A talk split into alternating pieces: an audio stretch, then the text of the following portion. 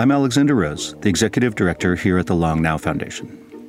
Today's episode, like all of our episodes, features some snippets of music from Brian Eno's January 07003 Bell Studies for the Clock of the Long Now, an album that was created as part of our work in building the 10,000 year clock.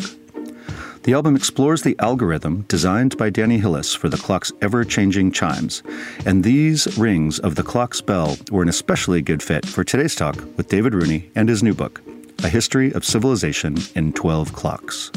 I first met David when he was a curator at the Science Museum in London, and we were installing the first prototype of the clock over 20 years ago. It was a complex and difficult install, and David was incredible throughout that entire process, and he has had such a wonderful career and trajectory since that time. His new book is really a way into all the things that he's researched over the last 20 years in horology, including his work at the Greenwich Time Museum, the Science Museum, and now as an independent writer. Over the course of the next hour, David Rooney will engage directly with the inexorable ticking logic of clocks and civilization. Before we start, a quick reminder the Long Now Foundation is a nonprofit and is entirely supported by donors and members like you. If you are already a member, thank you. Your support means the world to us. If not, please consider becoming the newest member of the Long Now Foundation and supporting this series. It only takes a few minutes to set up, and after that, you will be connected to a whole world of long term thinking. This podcast is brought to you by Stripe a company that is working to build the economic infrastructure of the internet. They help people start internet businesses and accept online payments from customers all over the world. Now, let's explore our next long term thinker. Welcome, David Rooney. Thanks, Alexander, and I'm really glad to have this opportunity to thank everyone involved with the Long Now, past and present. Because when I first encountered you, Alexander, and the prototype Clock of the Long Now 21 years ago, I really had no idea just how much and in so many different ways the work of the foundation would influence the way that I think, not just about clocks and technology, but about civilizations. And all the conversations I've had with you since the year 2000 have just kept building for me the idea that clocks play a unique role in civilizations.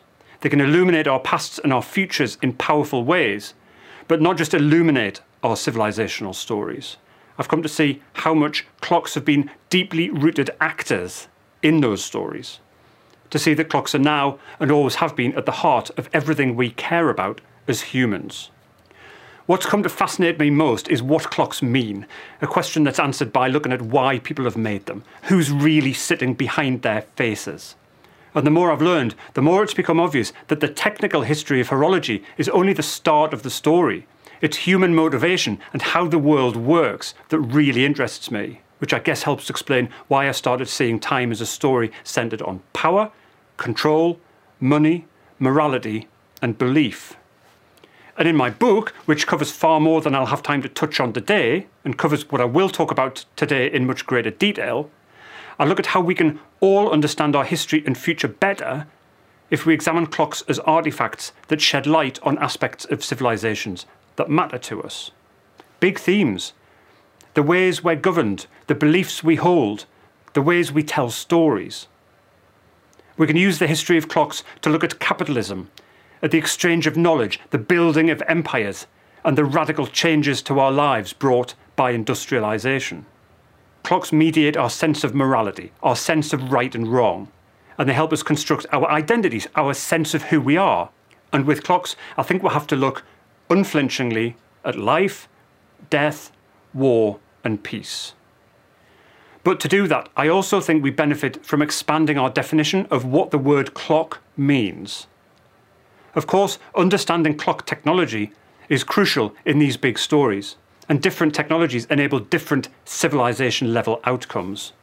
But using the word clock to mean the geared mechanical devices invented in Europe in the 13th century and all the similar devices we've made since is limiting. I wanted to zoom right out so that we might spot bigger and longer patterns through history and across geography and civilizations. So I use the word clock to mean any human made device with the purpose of tracking the passage of time. That includes sundials, hourglasses, water clocks, crowing roosters, time finding telescopes, time signals, wristwatches, whatever. Because to say that big, powerful mechanical clocks were invented in Europe in the 13th century hides the fact, for instance, that big, powerful mechanical clocks were constructed by Islamic makers long before that. They were water clocks, not weight driven geared clocks, but they were no less significant in shaping our world. And in the modern age, to think of clocks as devices we can easily see in our everyday lives occludes the countless devices hidden from view to most.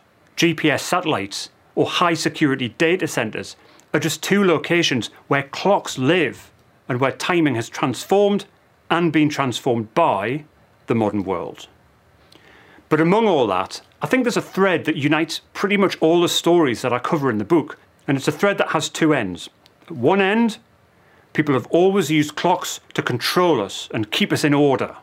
But at the other end, people have also always resisted the power clocks have over us, or rather, resisted the people that clocks have been proxies for. And I certainly hope a Long Now audience would be sympathetic to the idea that while clocks might oppress us, clocks can and will save us as well. So, in exploring that wider story of control and resistance, I'm going to focus today on three clocks. The clock at Greenwich is an early electric clock set in the middle of a park. The Mumbai clock is set in a tower in the city centre. And the Edinburgh clock didn't tell the time at all, it was used to drive a telescope. But all three clocks had one thing in common they were sites of resistance. They were targets of violent attack because of what, or rather who, they stood for. The story behind the Greenwich episode began far away from London. The last two decades of the 19th century saw a series of anarchist inspired terrorist attacks hit countries across Europe.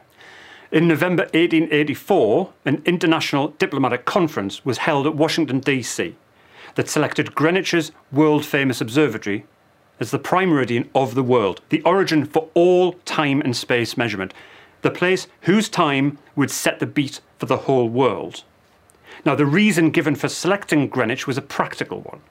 Something like 75% of the world's ships by tonnage used charts based on the Greenwich meridian, and that was because the London chart makers were the most prolific.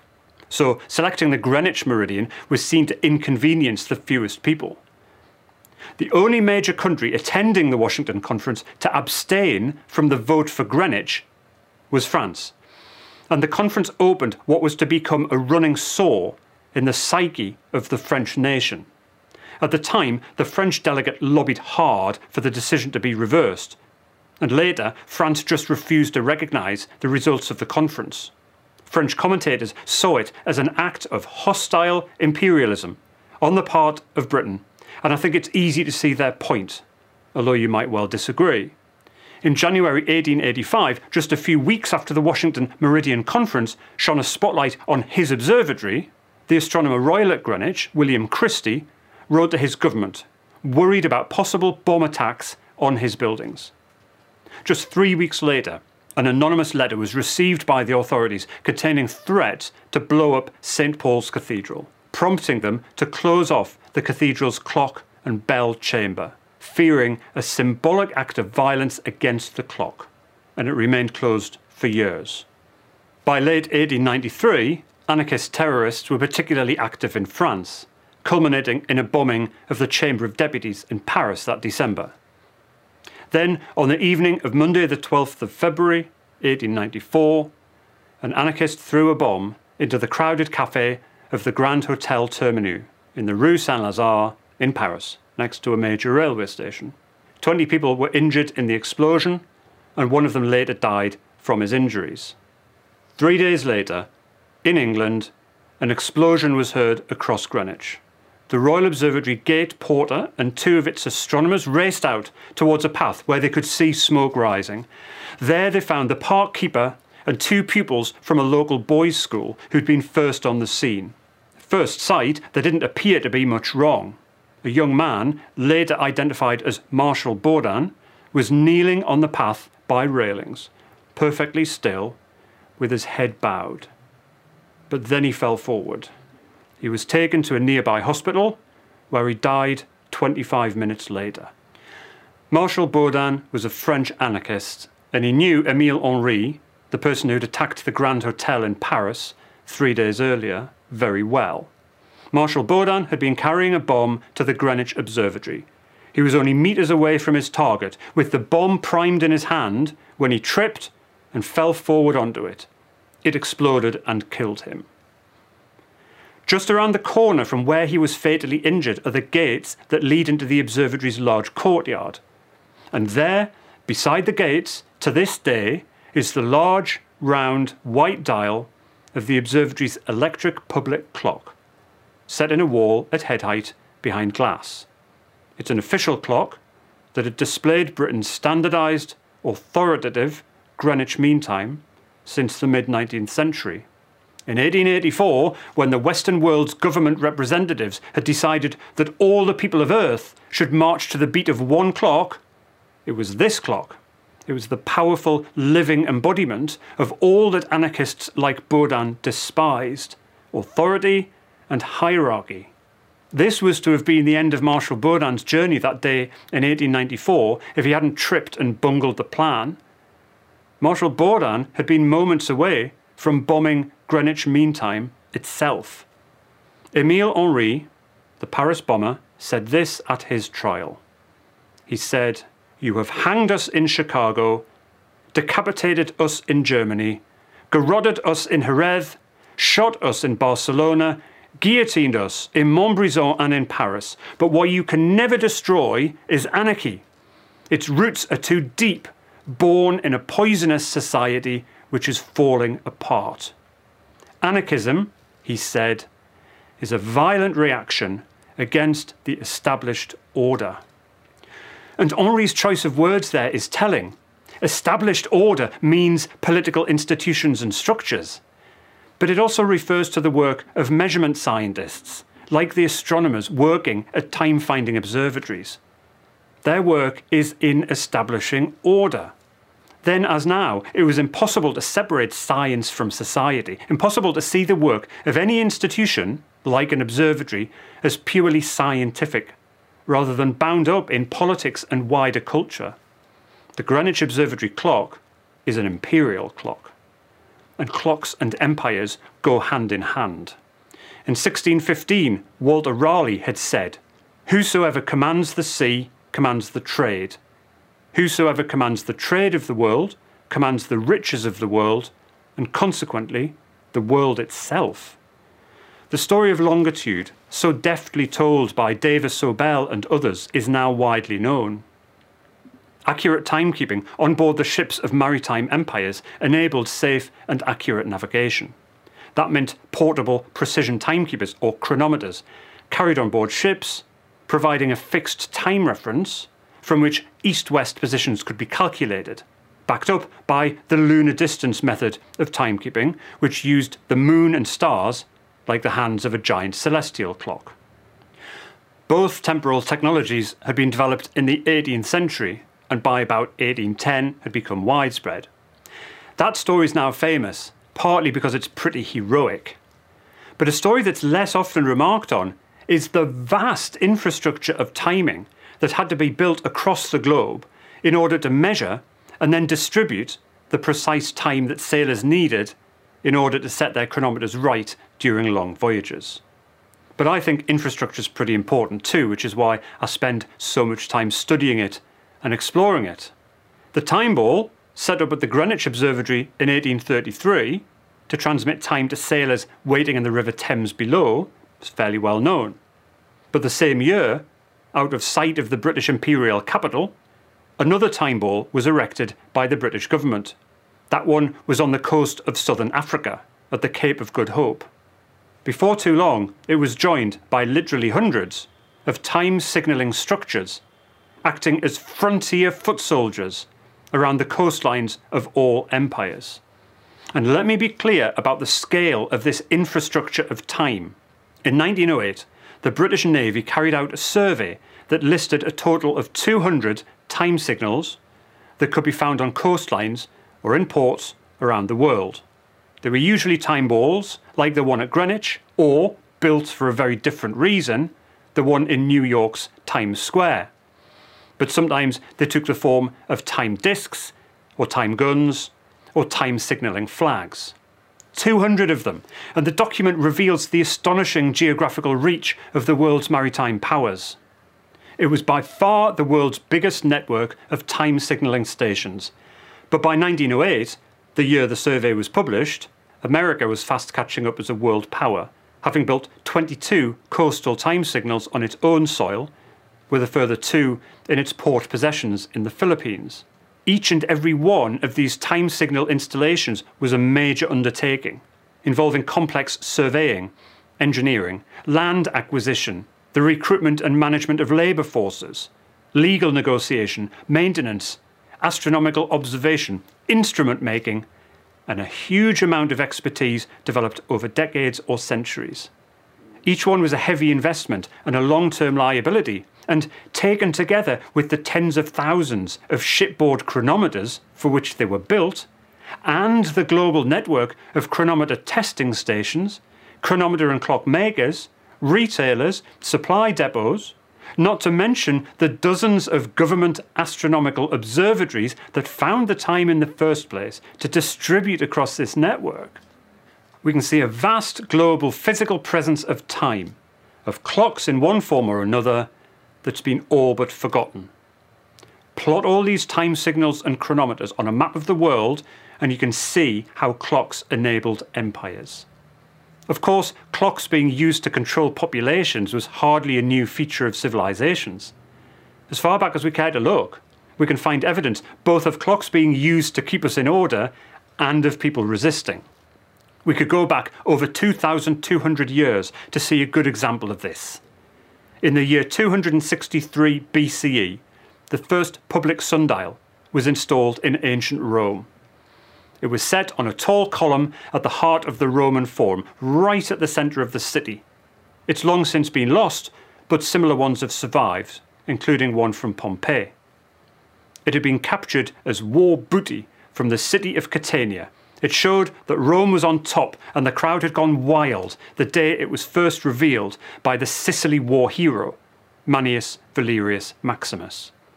But the people soon changed their mind, because Valerius's public sundial, set high atop its triumphal column, was just the first of many installed across the city, each designed to regulate and control the daily activities of Rome's citizens and they very quickly became uneasy at the intrusion of this new timekeeping technology. Rome's playwrights and critics poured scorn on the new devices.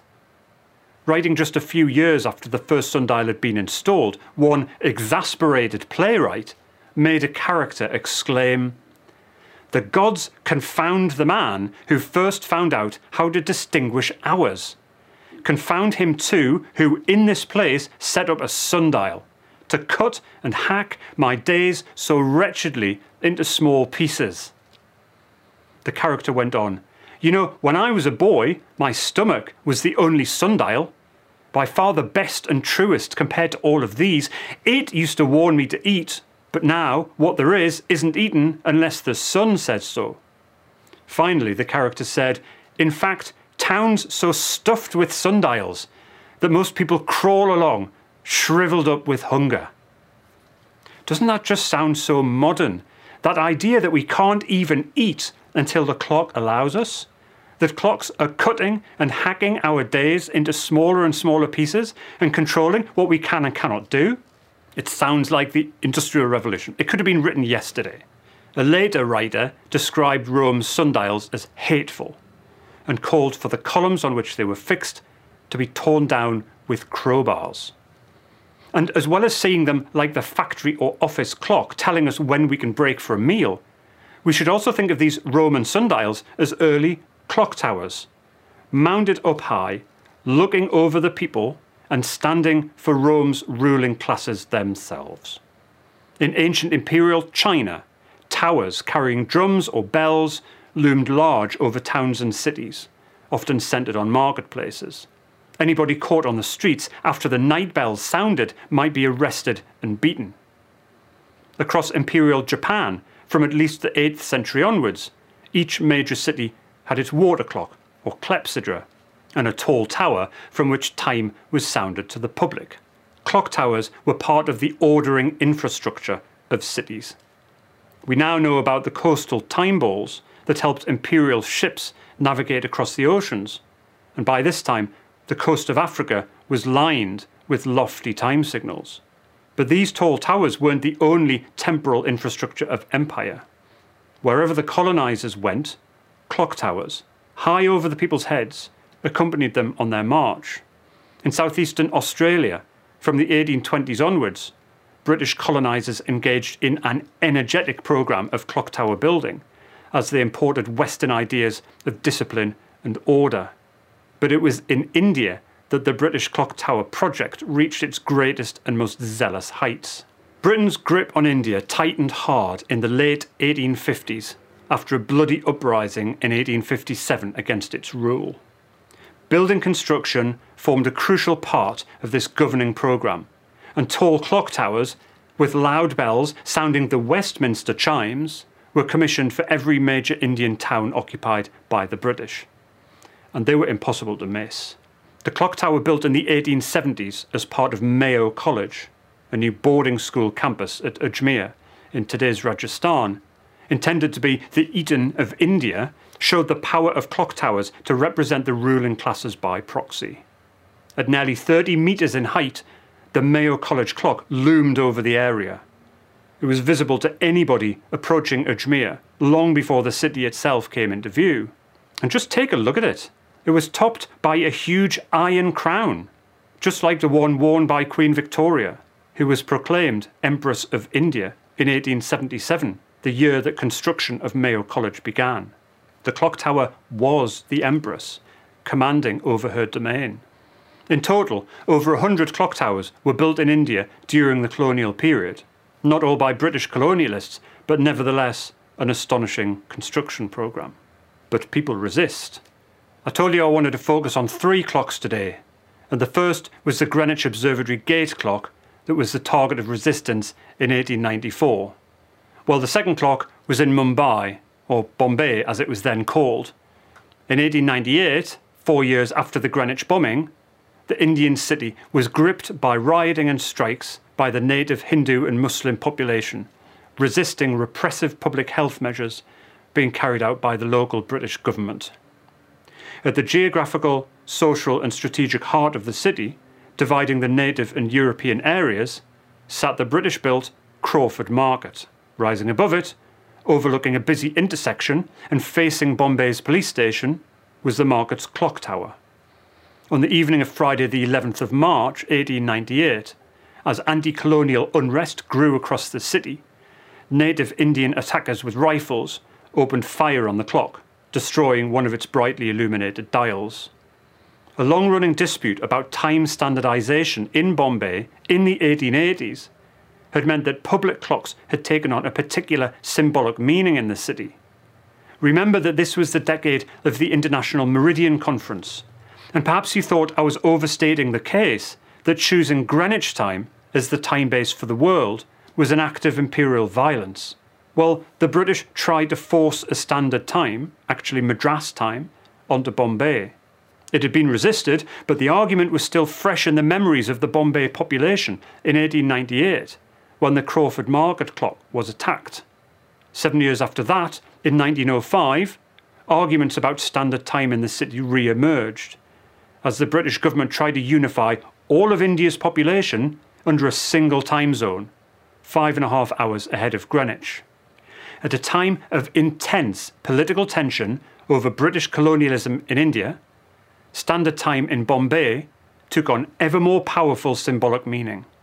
The choice of time kept on the public clocks across the city, Bombay time, Madras time, or the new Indian Standard Time, was an expression of colonial allegiance or resistance. In January 1906, the largest textile mill in Bombay changed its clocks to the new Standard Time without informing its 4,500 workers. When they turned up that morning to begin their shifts and discovered what had happened, they immediately went on strike and began to pelt the mill's clock tower with stones. Public clocks in Bombay had become symbols of British domination. The Indian people had resisted. It wasn't clocks they were fighting, it was the viceroy. And wherever we find clocks, we can see the exercise of power. The world's largest sundial was built in the Indian city of Jaipur in the 1730s for an ambitious Maharaja, Sawai Jai Singh II. It's still the largest sundial in the world today. It was part of a suite of monumental astronomical observatories that Jai Singh built across India, not just to find the secrets of the heavens, but to consolidate his own rule and project power.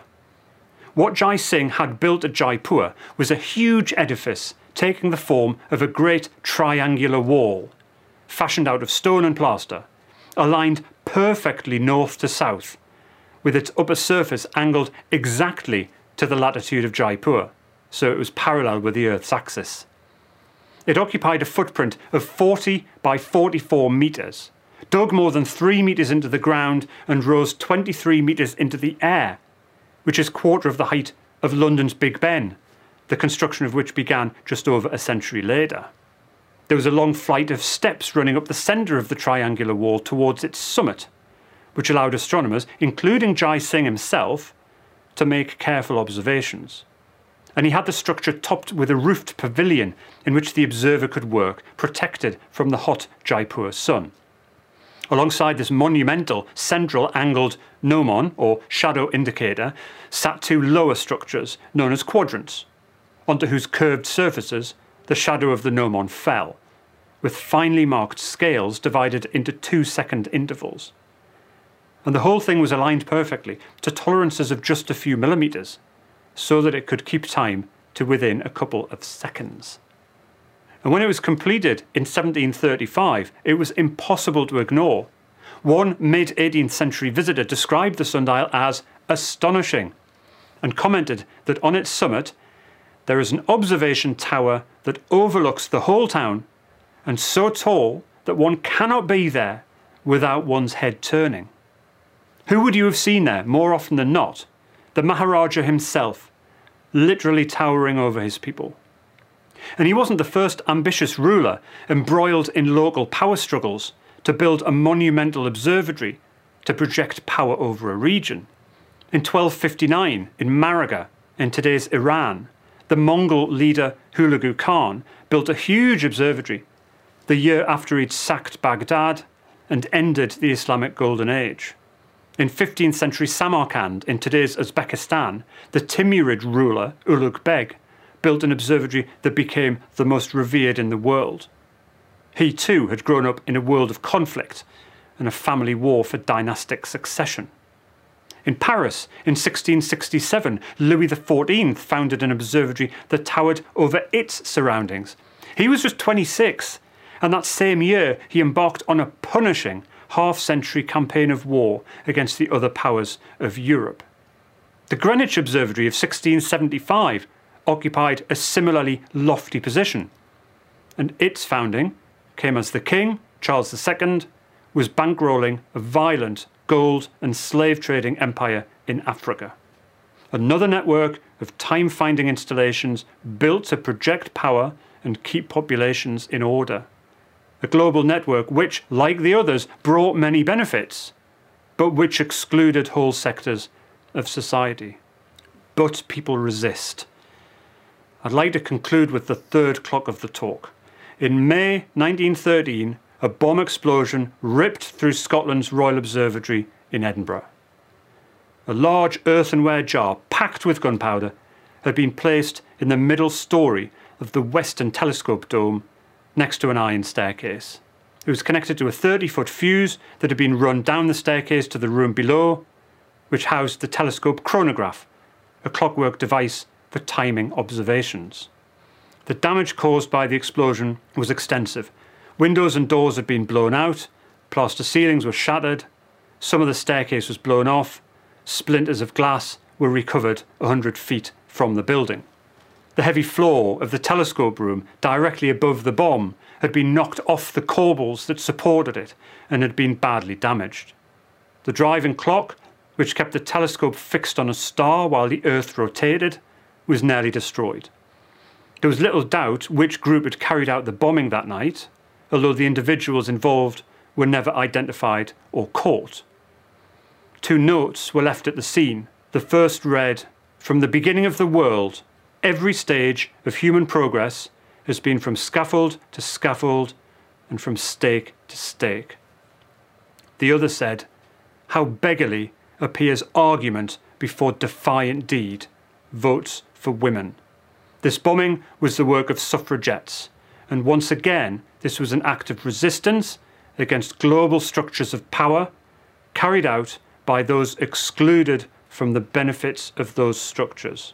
For women campaigning for universal suffrage, as with anarchists fighting against authority and hierarchy, and with people living under violently repressive colonialists, some clocks could look like tyrants.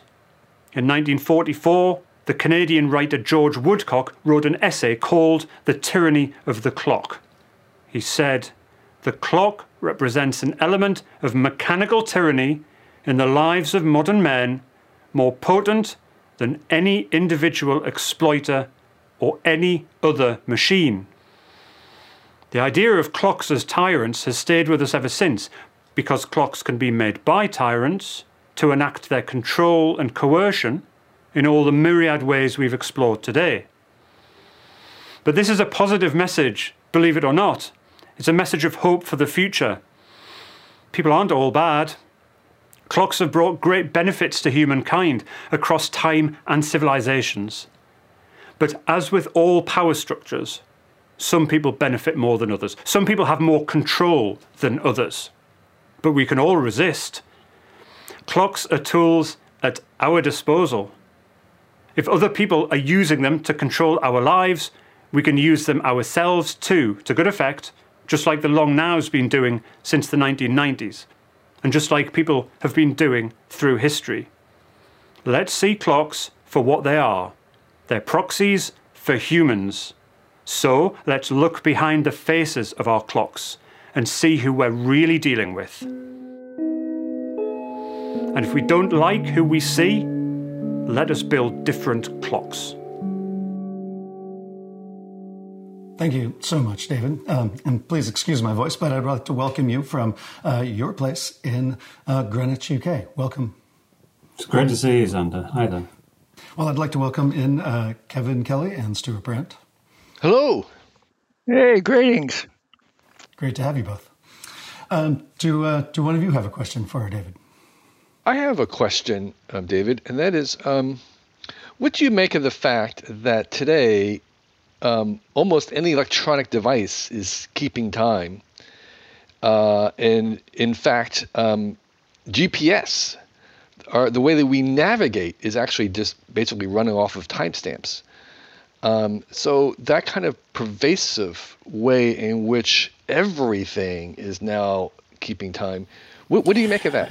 Um, th- that's a great question. It's something that that again kind of built and built as I was um, researching this. Um, if if we consider GPS satellites, or if we consider global navigation satellites, so including the, the Russian system GLONASS, the Chinese system Beidou, um, European system Galileo coming on stream, there's probably I don't know hundred satellites overhead right now, and all they are is flying clocks.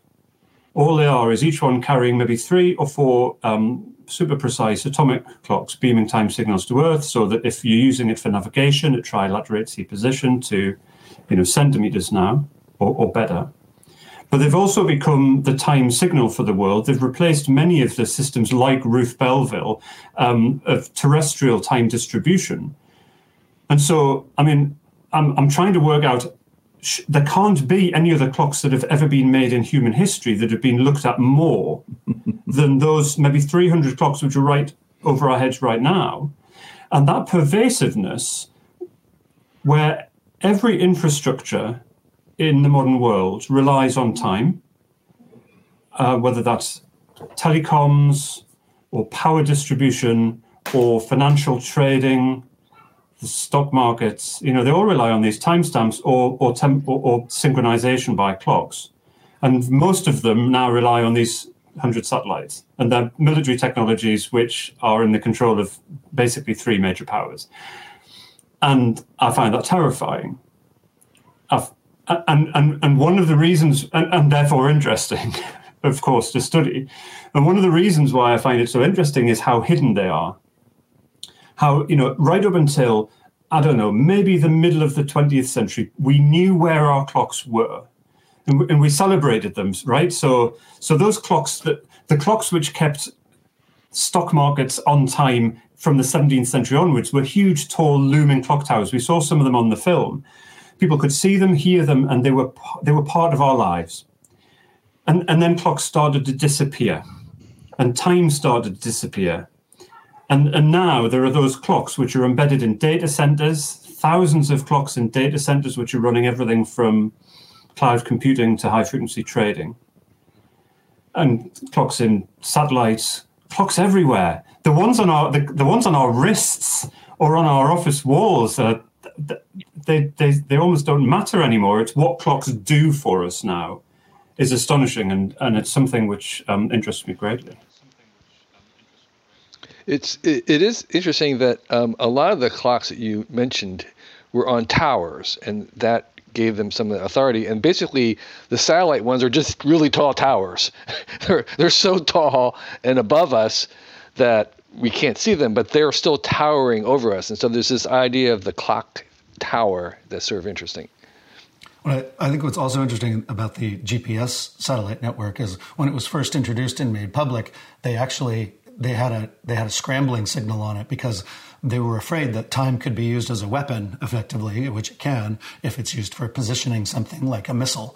Um, and you know, after a while, there was an algorithm that defeated it. But um, this idea of time as a weapon was extremely present when the GPS network was first was first introduced. Go ahead, Stewart. Uh, David, you know, it was great to see you back when we installed the Long Now first iteration of Long Now clock at the Science Museum. Uh, and I just now finished your extremely wonderful book. Um, I was going to ask about GPS being uh, the sort of modern version of all of those uh, uh, ball dropping clocks all over the world of the sort of globalization, synchronization techniques, and longitude and so on. Um, but you're very kind that you end your book with um, some sense of, of what our clock uh, means to you. The, the Long Now clock that we're building in Texas, uh, the one that we installed there at the Science Museum that you were responsible for winding up. Uh, what does Long Now's clock mean to you? Because it's not about synchronization like all these other things. Um, I mean, it's been 21 years now. and, and and when I said at the, at the start of the film that that that meeting you and and being involved peripherally with that clock at that from from at that formative time of my life and career mm. um, has has absolutely guided my way of thinking throughout, and and and and what what what the clock and the clock concept has done is is manyfold. Um, the the idea of well the idea of looking longer and seeing everything right now better um, is a very powerful uh, message, which is catalyzed by the clock. Um, and the idea that I mentioned, that I talked about in, in the film about resistance, about how it's very easy to get, I think, fatalistic about the role that clocks have played in civilizations, that they oppress us, other people oppress us and they have power over us which we cannot resist, um, I feel very uncomfortable with. And what the long now clock has helped me see is that clocks clocks can be used as um, tools to resist um, that control as well, as well as clocks being targets for resistance. Okay. So I said at the end, you know, if, if we don't like what clocks do, the more we find out about them, and I think we should find out more out, about them, then let's make different clocks. Mm. You know, clocks are human made constructs. We can choose to make different ones as you did.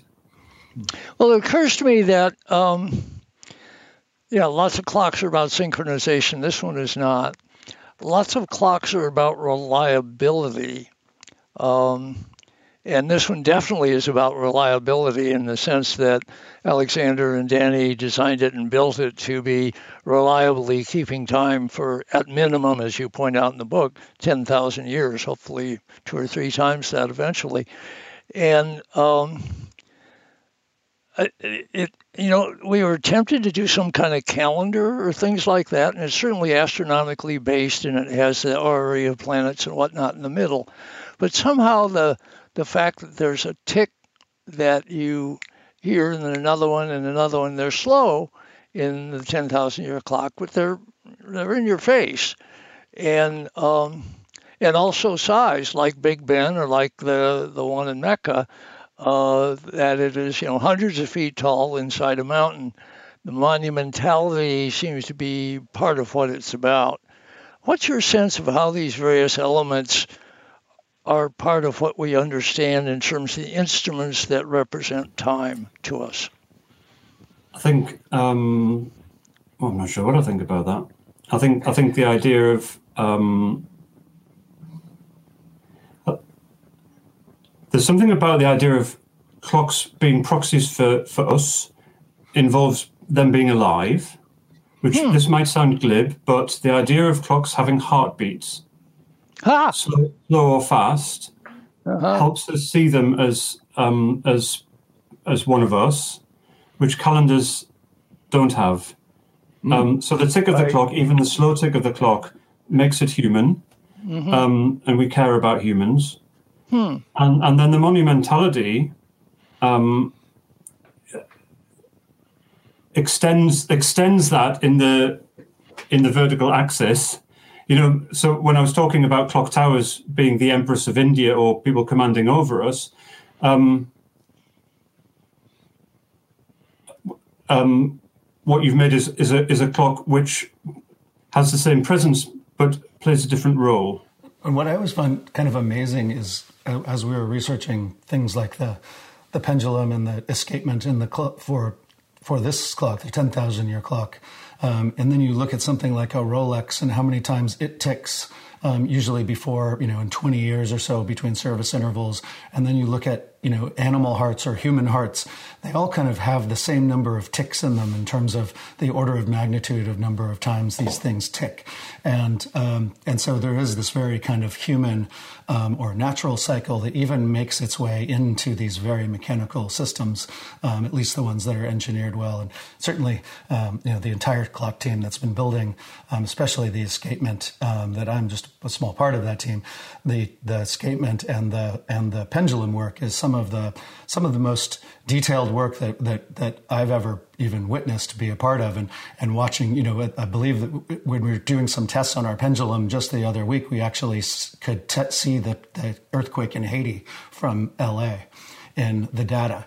So it's a you know it's that's how that's how kind of sensitive some of these systems are. And it's um, it's pretty amazing to watch watch them be built. And they but they start to take on this notion of, of a very organic nature um, which is very cool Kevin do you have a last question yeah I have a question um, in the coming decades and beyond, we are likely to spend more time off of our planet. And I'm wondering about um, timekeeping in space and maybe even the moon. Um, whether you've researched what is happening there and, and whether you had a recommendation about keeping time in space or other planets. Um, if you kind of imagine starting anew, so okay, we're going to go to the moon and show what would be a good way to do timekeeping on the moon? That's a really great question. And um, do you have an easier one? I mean, this, this is not something that I've given um, thought to, although um, one of the organizations that I'm involved with, um, the from the 17th century, the Worshipful Company of Clockmakers, the, the kind of the London Guild of Clockmakers, um, uh, was involved in a competition for people thinking about. I think it was a Martian clock, and to think through. This is this is for teenagers, kind of design and engineering.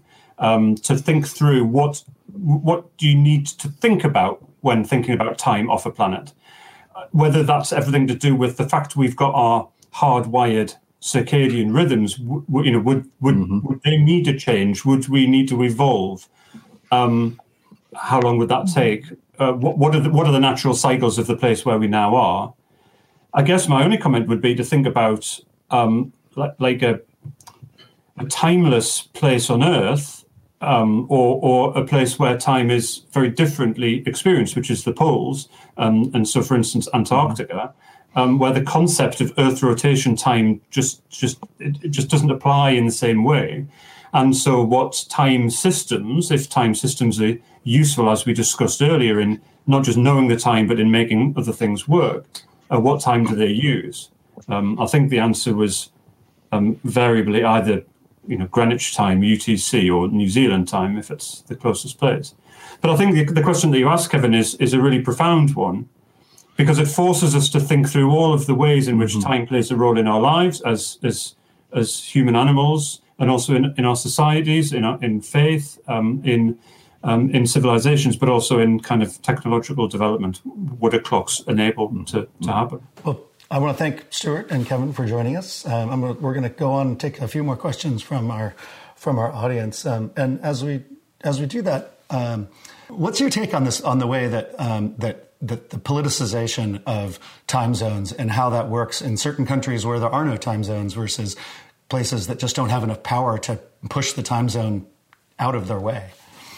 I mean, time standardization absolutely fascinates me, and I've, I've um, in so many different ways. And the, the way I see it is um, uh, that time is inherently political, or rather, the use of time in societies is inherently political. And so, that it, so I don't see it as something kind of scientific which then got politicized. It was always political. It could never be anything other.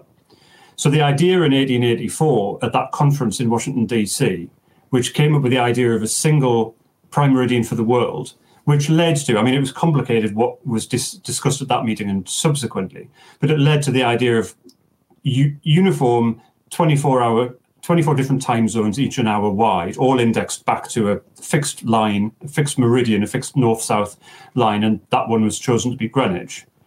And of course, as you say, you just look at any time zone chart from 1884 to the present day, and there's not a straight line in sight.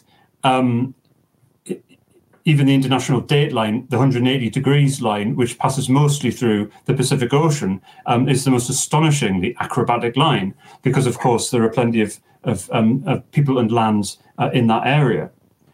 So, so standardization of time across territories is highly political the time that you keep on your clock is, in other words, your time zone, broadly defined, is an expression, can be an expression of allegiance, it can be an expression of national identity, it can be an expression of resistance. Some examples um, being China, which is about five hours of time wide, but it has one time zone, which is Beijing time, and that's quite far to the east. Um, that was one of the first acts of Mao Zedong uh, in 1949 um, was to unify China's time to one time zone and to make that Beijing time.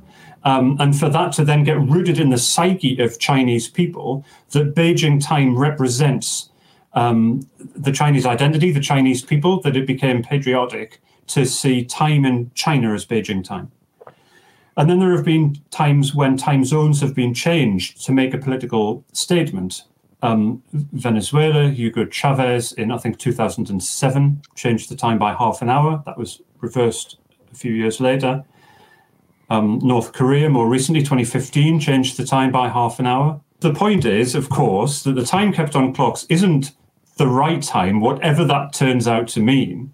Um, it's been an increasing fiction since we moved from um, a sundial based um, system to a an equal hours based system, N- not just when mechanical clocks were invented, it was long before that.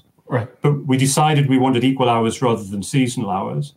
Um, so that was one shift. Then, of course, standardization in the 19th and 20th centuries, and then daylight saving, which moves us an hour um, ahead. And then, and then the final fiction, which is really interesting, is the leap second, which tethers our time right now to Earth rotation time, even though it's kept by atomic, atomic clocks.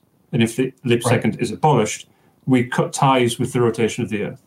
And I think you know what some of the other questions that did come up um, that I'll just close with is you know about timestamps themselves, and and now we're seeing cryptographic blockchains. Effectively, these are clocks with kind of um, you know an irregular tick of a timestamp, but they're now driving whole economies, and um, and so I think it's going to be really interesting the way that plays out, and look forward to talking with you about it hopefully at some point in the future.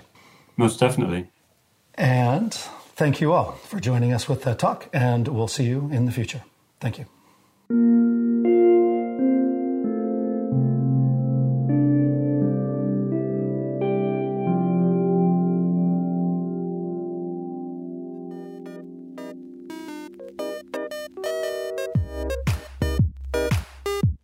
Today's music comes from Jason Wool, as well as Brian Eno's January 07003 Bell Studies for the Clock of the Long Now.